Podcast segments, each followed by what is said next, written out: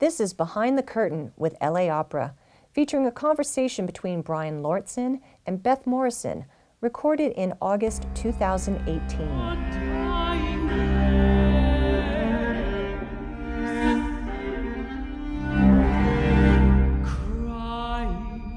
On this edition of the podcast, opera producer Beth Morrison on the relationship between standard repertoire and new work.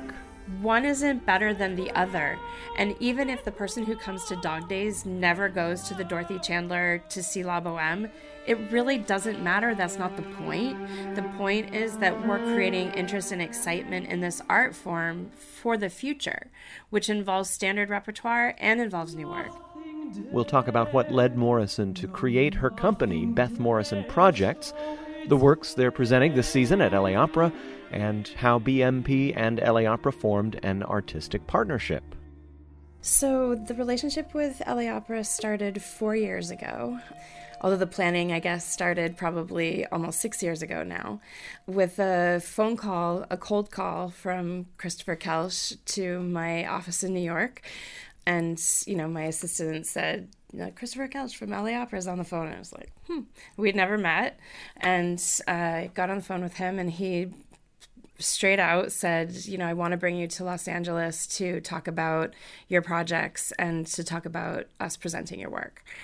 And I was like, great let's do it um, and the interesting thing is that the previous two years before that call or maybe the previous year i had come out to la um, to do love fail which was david lang's piece that we did in 2012 um, with ucla live at that point. And i just like fell in love with los angeles during that that experience and then started coming out on a regular basis on my own just trying to like start to understand understand the landscape out here in the performing arts, who's doing what. Um, at the same time, my friend Yuval Sharon was just moving out here to start his company, The Industry. So I stayed with him and, you know, was able to kind of through his eyes as well get a little bit of an understanding of uh, what is happening out here in our field. Um, so the call from Christopher was really this kind of wonderful synergistic thing that happened because I was looking for a way to bring the projects out here and felt a real call to be in Los Angeles. So anyway, I came out and we met and he basically said we want to present two of your projects a year and um, on an ongoing basis. And so that was the beginning of the partnership. It came, I think, originally through his very keen interest in Missy Mazzoli um, and a song from the uproar. And then he sort of saw okay that i had produced that. Then he started kind of seeing like all of the other things that he found really interesting in new work I was also producing. And so that's uh, how he tells it is the reason that he reached out to me um, was that I was working with this um, cadre of young very cool and progressive composers um, that Christopher also was interested in. So that's how it started. Um, we've now done, I think, seven projects together, um, and we've got two planned for the fall. Um, the relationship with LA Opera anchors all of our time out here in Los Angeles, but that we are also working with other LA institutions. So mm-hmm. we have partnerships that are project based as opposed to a sort of more formal partnership that LA Opera um, and I have, which is kind of an ongoing thing. So we work with the LA Phil, we've worked with Center Theater Group. Um, some others as well. So um, it's been really fun to be out here in lots of different ways. But the partnership with LA Opera is the most important partnership out here, and pretty pretty much the most important partnership in the life of my company. Mm. Um, it really gives us a reason to be here, and if I could be here full time, I would. Uh, but it's it's not possible given that we're uh, I have 10 people working for me back in New York. So um, maybe they don't feel quite similarly about LA as you no, do. No, everybody loves it. and uh, when we are out here with the projects, you know, the production manager, the associate producer, the executive director of my company all come out.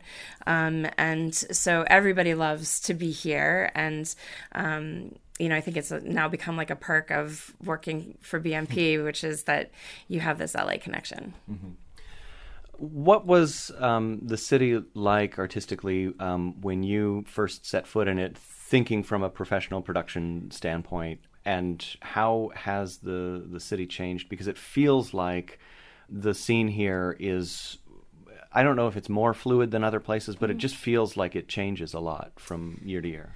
Yeah, I mean, I think in terms of like the nonprofit performing arts world and um, where opera sits within that here in LA, it feels like there's been a lot of um, you know this kind of renaissance in a way or maybe it's not even a renaissance maybe it's just a beginning i don't know but um but it feels like there's a lot of work that is happening here that is incredibly interesting. Um, i think christopher koelsch on the opera side of things is a complete visionary and has the idea for how to take la opera into the 21st century as a leading company and what that means um, in the field um, as, a, as a leader, as an example of what you can do as an A level company. Um, and uh, so working with him has been really great because we really jive on a lot of um, a lot of things. And um, LA Opera through Off Grand and also their um, now main stage initiative for new works um, has really uh, I think, become a leading example in the field. So that's been really great to see Christopher um, kind of really stretch what this company has been um, through through his his initiatives. Mm-hmm. Um, and then, of course, the LA Phil occupies a really important space here in LA with all that they do and their commitment to new work and um, their support of lots of different young LA based artists. Um, obviously, Yuval, with his company, has created something. Um, you know, the projects are.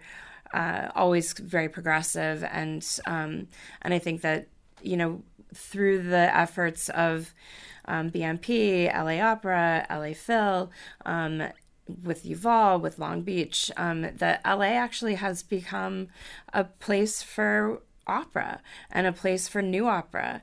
Um, and I think that um, you know, I spend, uh, you know, half my time in New York City, and uh, I feel like every fifth artist that I encounter is moving to Los Angeles.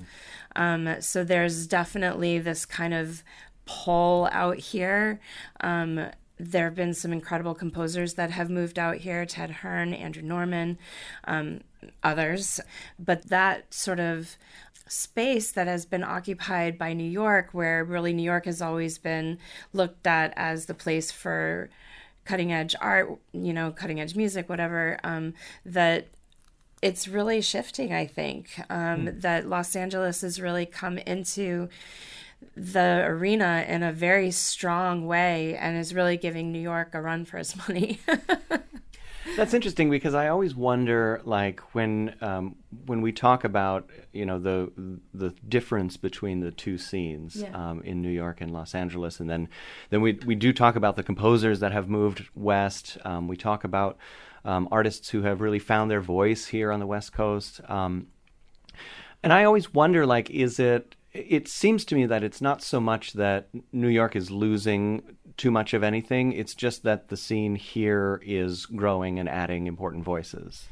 I think New York is losing something, honestly. Um, Interesting. Yeah, I think that New York. Um, I mean, I love New York, and there's uh, only one New York in the world, and it will always hold that place. But um, but I do feel like the city has become very difficult for artists to live in.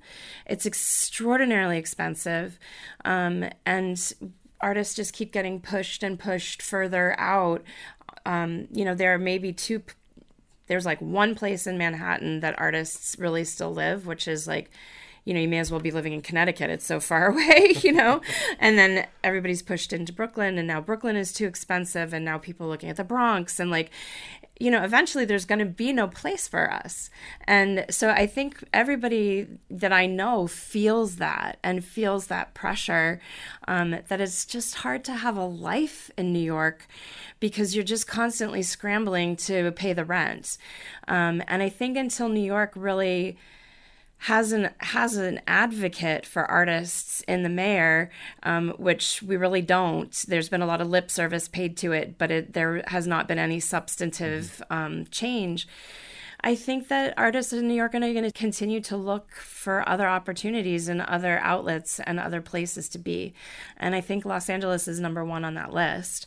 And I know, like, for the people in LA, like, that's a little bit in some ways bittersweet. Like I think from the people that I've talked to out here, like everybody feels proud of that, that it is a destination place now and where artists and musicians want to be, but that we're also like you know driving prices up here in LA now that you know New York has like decided to move here and um and so I know there's a little bit of that tension that exists um for me personally, I feel like I have the best of both worlds. Um, you know, I I'm able to exist in New York and Los Angeles and really take what's the best part of both cities into both my personal and my professional life. Mm-hmm. Um, I have a place out here, and um, you know, I love the arts district, which is where my, my place is. And and it's it's really changed my life being out here and really really very much for the better. Hmm.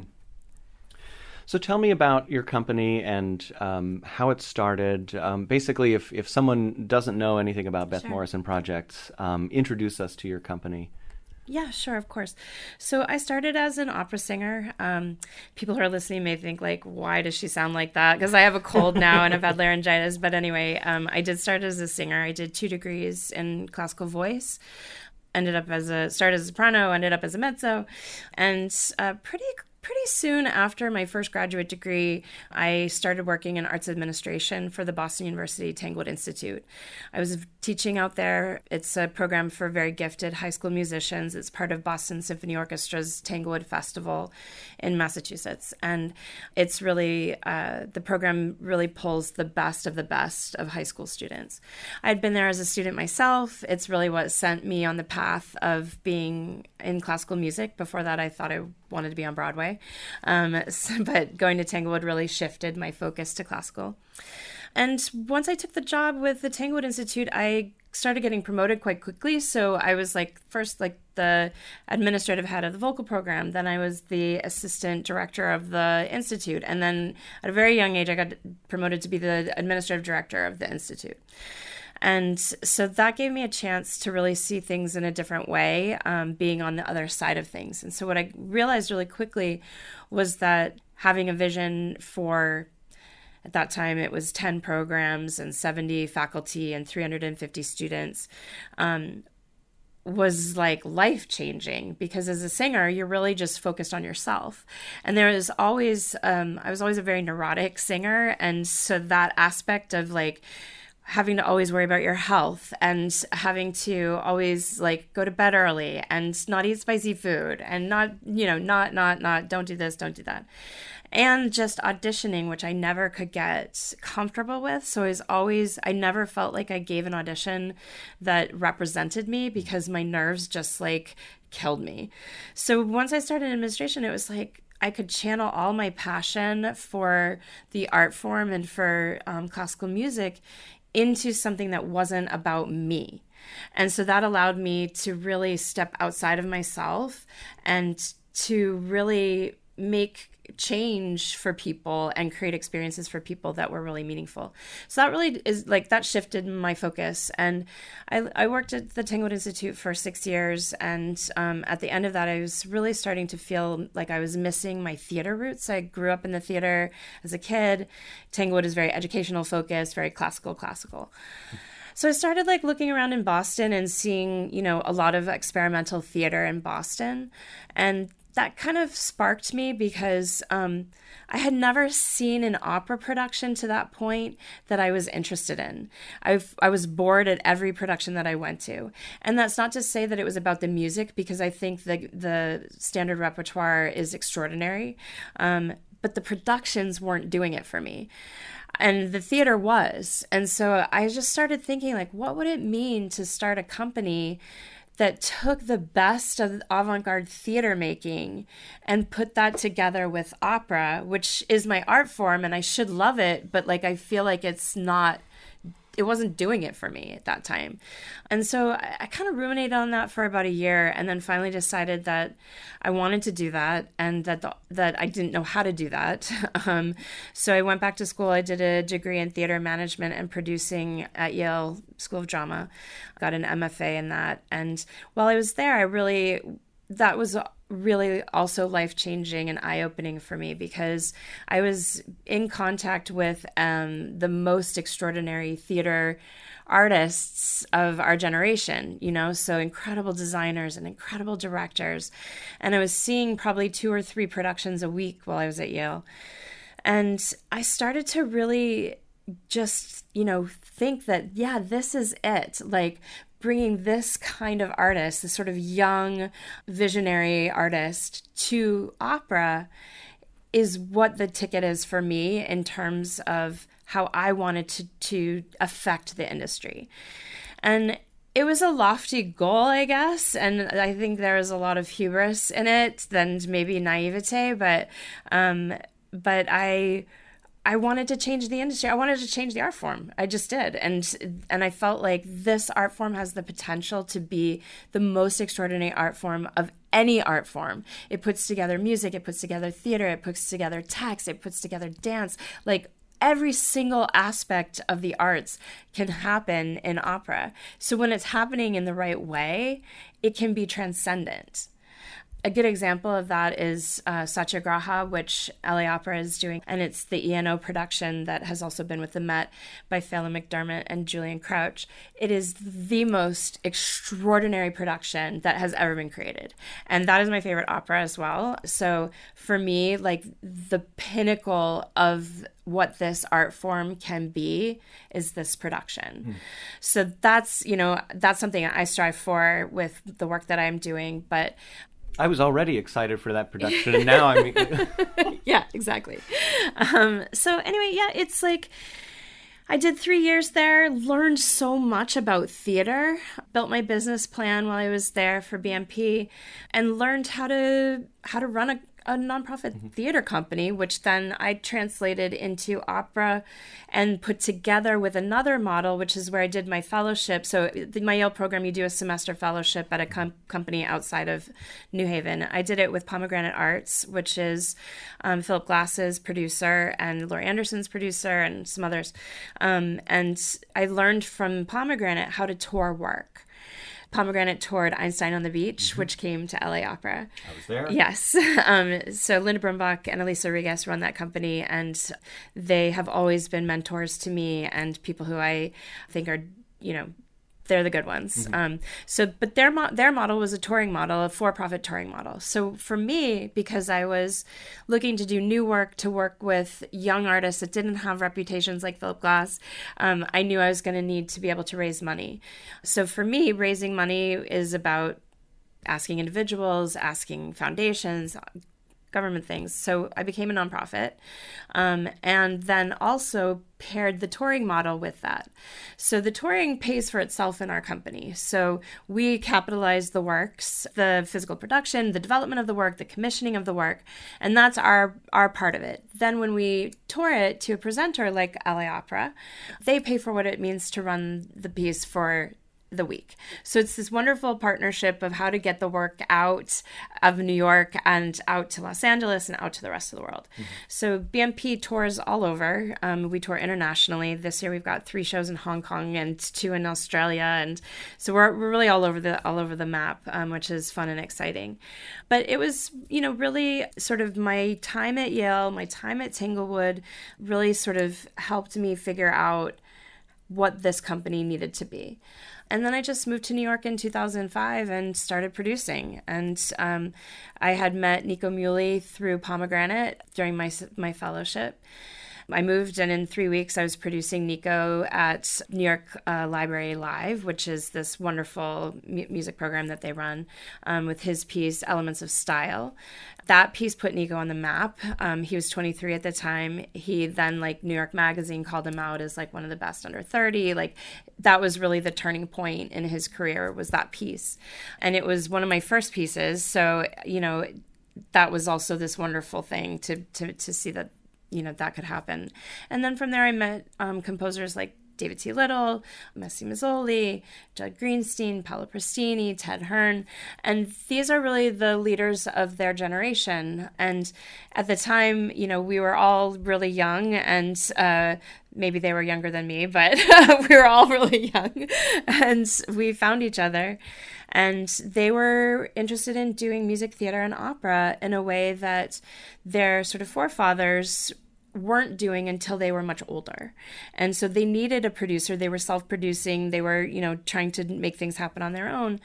But we came together and realized like we had this like shared vision and that we're like soulmates really and that we we could make something together that was really special. And so we've grown each other up honestly over the last 13 years where my company went from being a scrappy company of just me, you know, one person for the first six years of the company. I didn't pay myself. I was teaching voice at Pace University to support myself.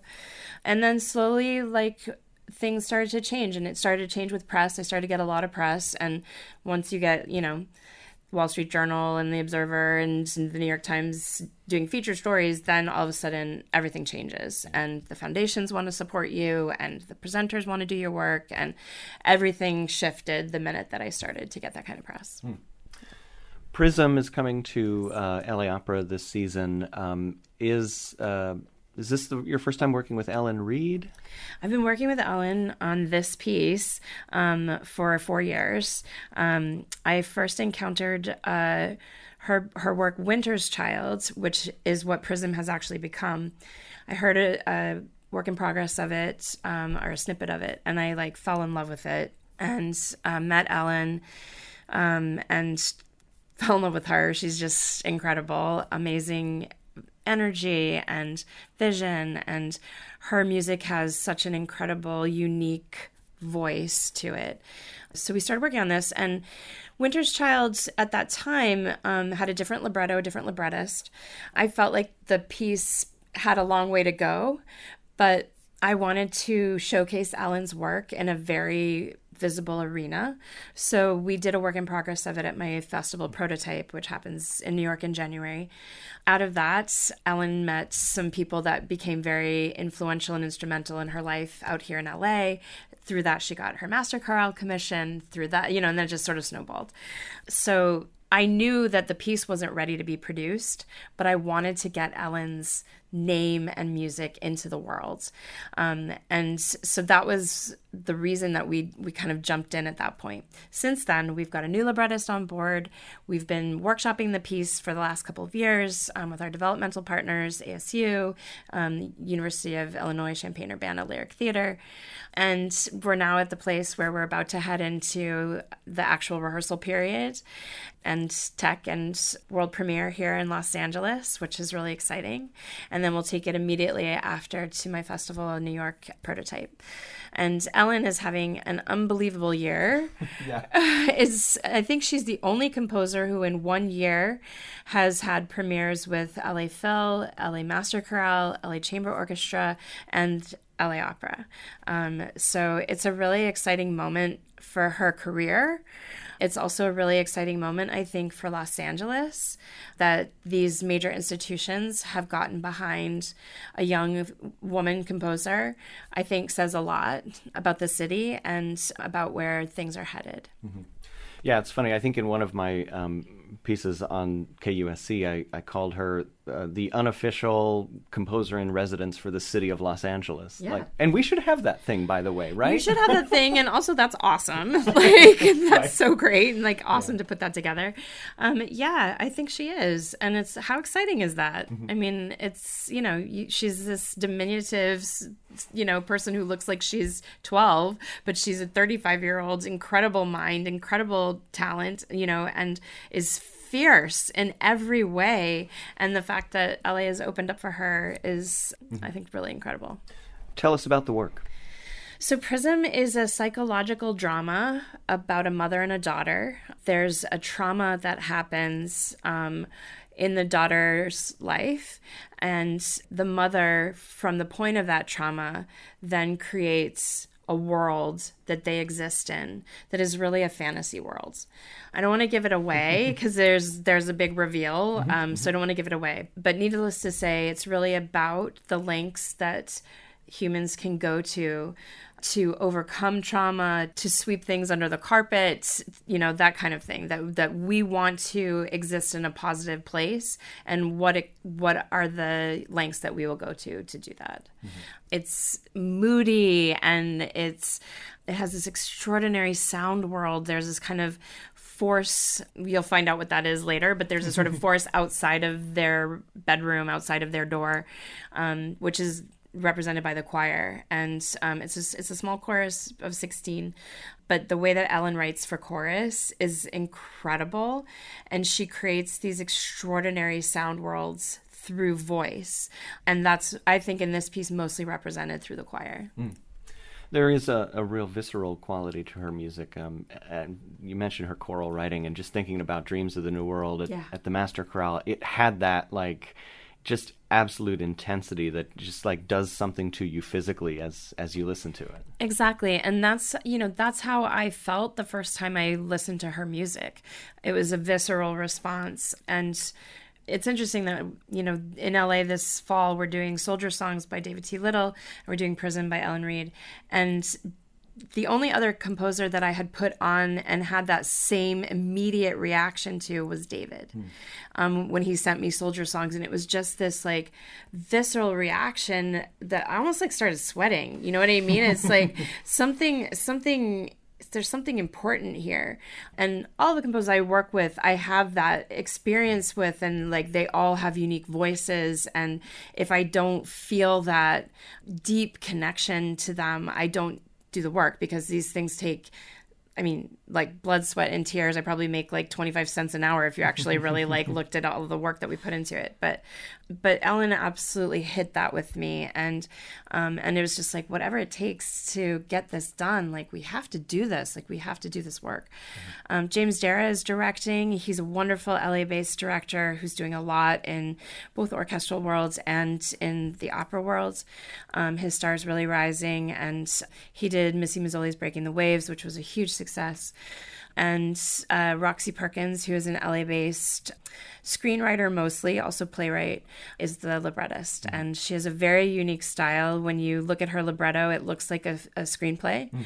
Um, and I actually believe that through this experience I've I've come to believe that I think where we ought to be looking as a field for librettists is actually screenwriters mm. because what they do is they actually give space for the music to happen. In film, it's for you know scenes without words of which there's a lot in cinema and i think it's an exciting new channel actually for us to look to that's really interesting because part of the history of this company is using film directors mm-hmm. as directors for opera productions. Mm-hmm. But I don't know that anyone's really thought of that. Yeah, nobody's talking about it but me. But I, but I'm talking about it pretty loudly wherever I can. Um, and I think there could be a really interesting, you know, partnership to set up, like with UCLA or whatever. Like I, I need to ruminate a little bit more on it mm-hmm. to think mm-hmm. about what the right steps would be. But I'm very, very interested in it. Yeah. Um, yeah. I think that playwrights playwrights and novelists um, tend to just way overwrite for libretti, and poets sometimes don't have the storytelling ability. So a screenwriter really kind of economizes all of that if you get the right person um, and synthesizes all of those things together in a way that I think feels like the right thing. I love it. I love it. Um, David T. Little and Soldier Songs. Um, I feel like his name is probably less known in Los Angeles than Ellen's is. Um, maybe I'm not sure. Oh. I I don't think so. Okay. Um, yeah. he we did his dog days here right. um four years ago, and it was a really huge success. Um, uh, David's not a LA composer, so Ellen obviously is out here more, and people certainly know her. But I think certainly in the new music community, everybody knows David out here. Yeah. Um, and his work has really I mean, he's now writing a commission for the Met. He premiered a, a, huge grand opera, JFK, that's gone to a couple of places in the U.S. and Canada, and his he's really like working at a very um, high arena right now in, a, in, a, in that kind of space. David's an extraordinary composer and is somebody who I've worked with from the beginning. Um, he gave me Soldier Songs, which had had a concert premiere um, in 2006, and it was that it was the first time I'd had that experience of just feeling like completely overwhelmed by the music and feeling like I had to I had to produce this. Like I had to make it work. At That time it was I just started my company. So I called David and I was like, I don't know how we're gonna do this. I don't know where the money's gonna come from. I don't know where we're gonna do it. I don't know how it's gonna happen. But like we have to do this. And so we really partnered, which is how I the beginning of my company, that's really how I worked. I partnered with the composers and we figured it out together. We would do fundraising together. We would, you know, look at like opportunities for venues together. So it was a really like strong strong partnership at the beginning for all those sort of fundamentals. Fast forward now, that's not the case. We do all of our own fundraising. We, you know, do all the venues, like all those things. But at the time, I, nobody knew me in New York. I was brand new. I, I don't have money. I didn't come from money. I had like not two cents to rub together. So it was like, you know, how do we make this happen? Um, so David and I partnered, and we just like immediately like were drawn to working to each other. Like he's, he, in some ways, he really is like an artistic soulmate. Like we just think the same. I have a huge love of rock and roll, and his background as a rock drummer. Soldier Songs has a lot of rock and roll in it. Um, he's got a lot of like metal influence in it as well. And so his sound world just really jived with me. And I felt like this is something I have never heard before in opera. Nobody's writing like this in opera. Um, and it felt contemporary and it felt young and it felt like, oh, this is it. Like, this is what I have been looking for. So, we, over the course of a couple of years, worked on it. Uh, actually, Yuval Sharon directed that production. Uh, we now have two productions of the piece. One is Yuval's, and the other is a multimedia staged concert version. Tours very easily. Yuval's production is amazing. It involves a child actor, and it's it's like a very complicated thing because of the child. Um, so uh, so this one tours very easily. We premiered the piece in a workshop version in 2008. We premiered the world premiere in 2011. Um, we did it in my New York festival in 2013, and I've been touring it ever since. And it's gone to lots of places now. So this year we're going to be here. We're going to be in Austin, Texas with it. Next year, we're going to be in Chicago Chicago Opera Theater with it. Atlanta has done it. San Diego has done it. So it's a piece that's getting a lot of play. Yeah. David didn't know it was an opera. Um, he likes to say that I told him it was an opera. It's basically, um, I call it song cycle through opera, um, or opera through song cycle. Um, and, you know, it's set up in that sort of structure of a song cycle, but it really, and while it's not one character, it's several different characters each character is p- portraying some aspect of a soldier. So it starts with a child and playing, you know, with toy guns, then it goes to being a teenager and playing video games, then it moves to enlisting and what that experience is, and then the sort of like high point of the piece is a um, what I think foreshadows David's later writing the most um, is this I think it's a know, eight minute aria that is called Two Marines. And it's a father who sees the Marines coming to his door. He knows why they're coming, which is to tell him that his son has died in war. And this is a true story, actually. This this is a true story. Instead of opening the door, he goes out the back and pours gasoline over their car and lights it on fire. And so this is a true story that David had read about and came into this opera. It's incredibly emotional. It's uh, the dramatic structure of the aria really, like I said, foreshadows these these very long sort of scenas that David writes in opera, and this is the first of those. Mm. Um, so one of the things I love is to like watch the genesis of a artist, of a composer, and like how they change over time, and now that David's written so many other things, you can really see, yeah, this is this was the beginning. Yeah. Wow. Amazing.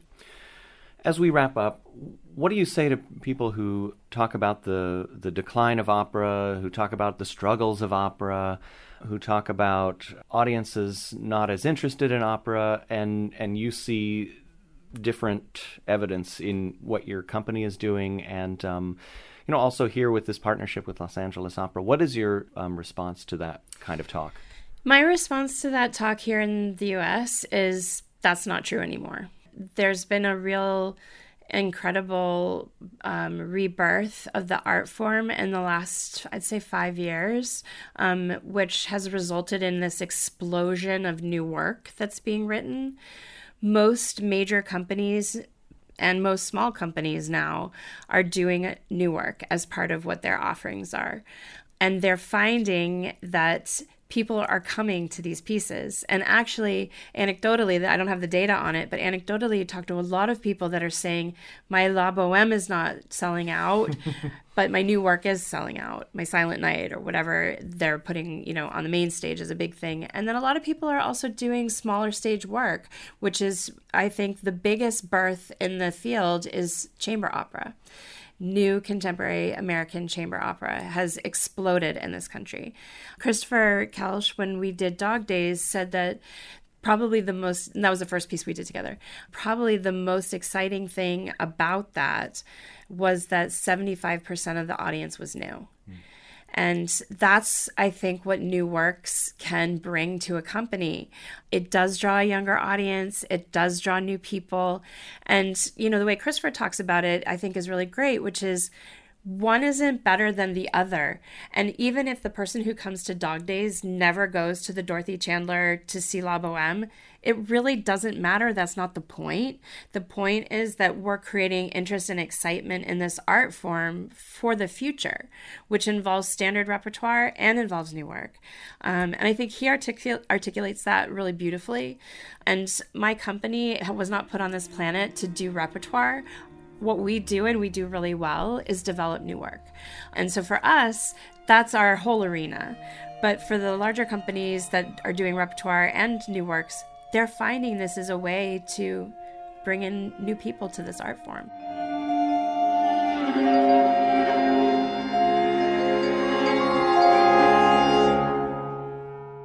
That's Beth Morrison, whose company, Beth Morrison Projects, is an artistic partner with Los Angeles Opera, producing multiple shows here each season.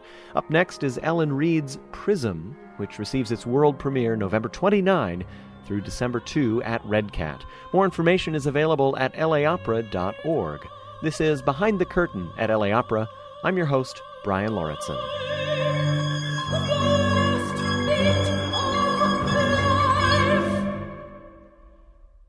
If you've enjoyed listening to LA Opera's Behind the Curtain, you'll want to make sure you don't miss an episode.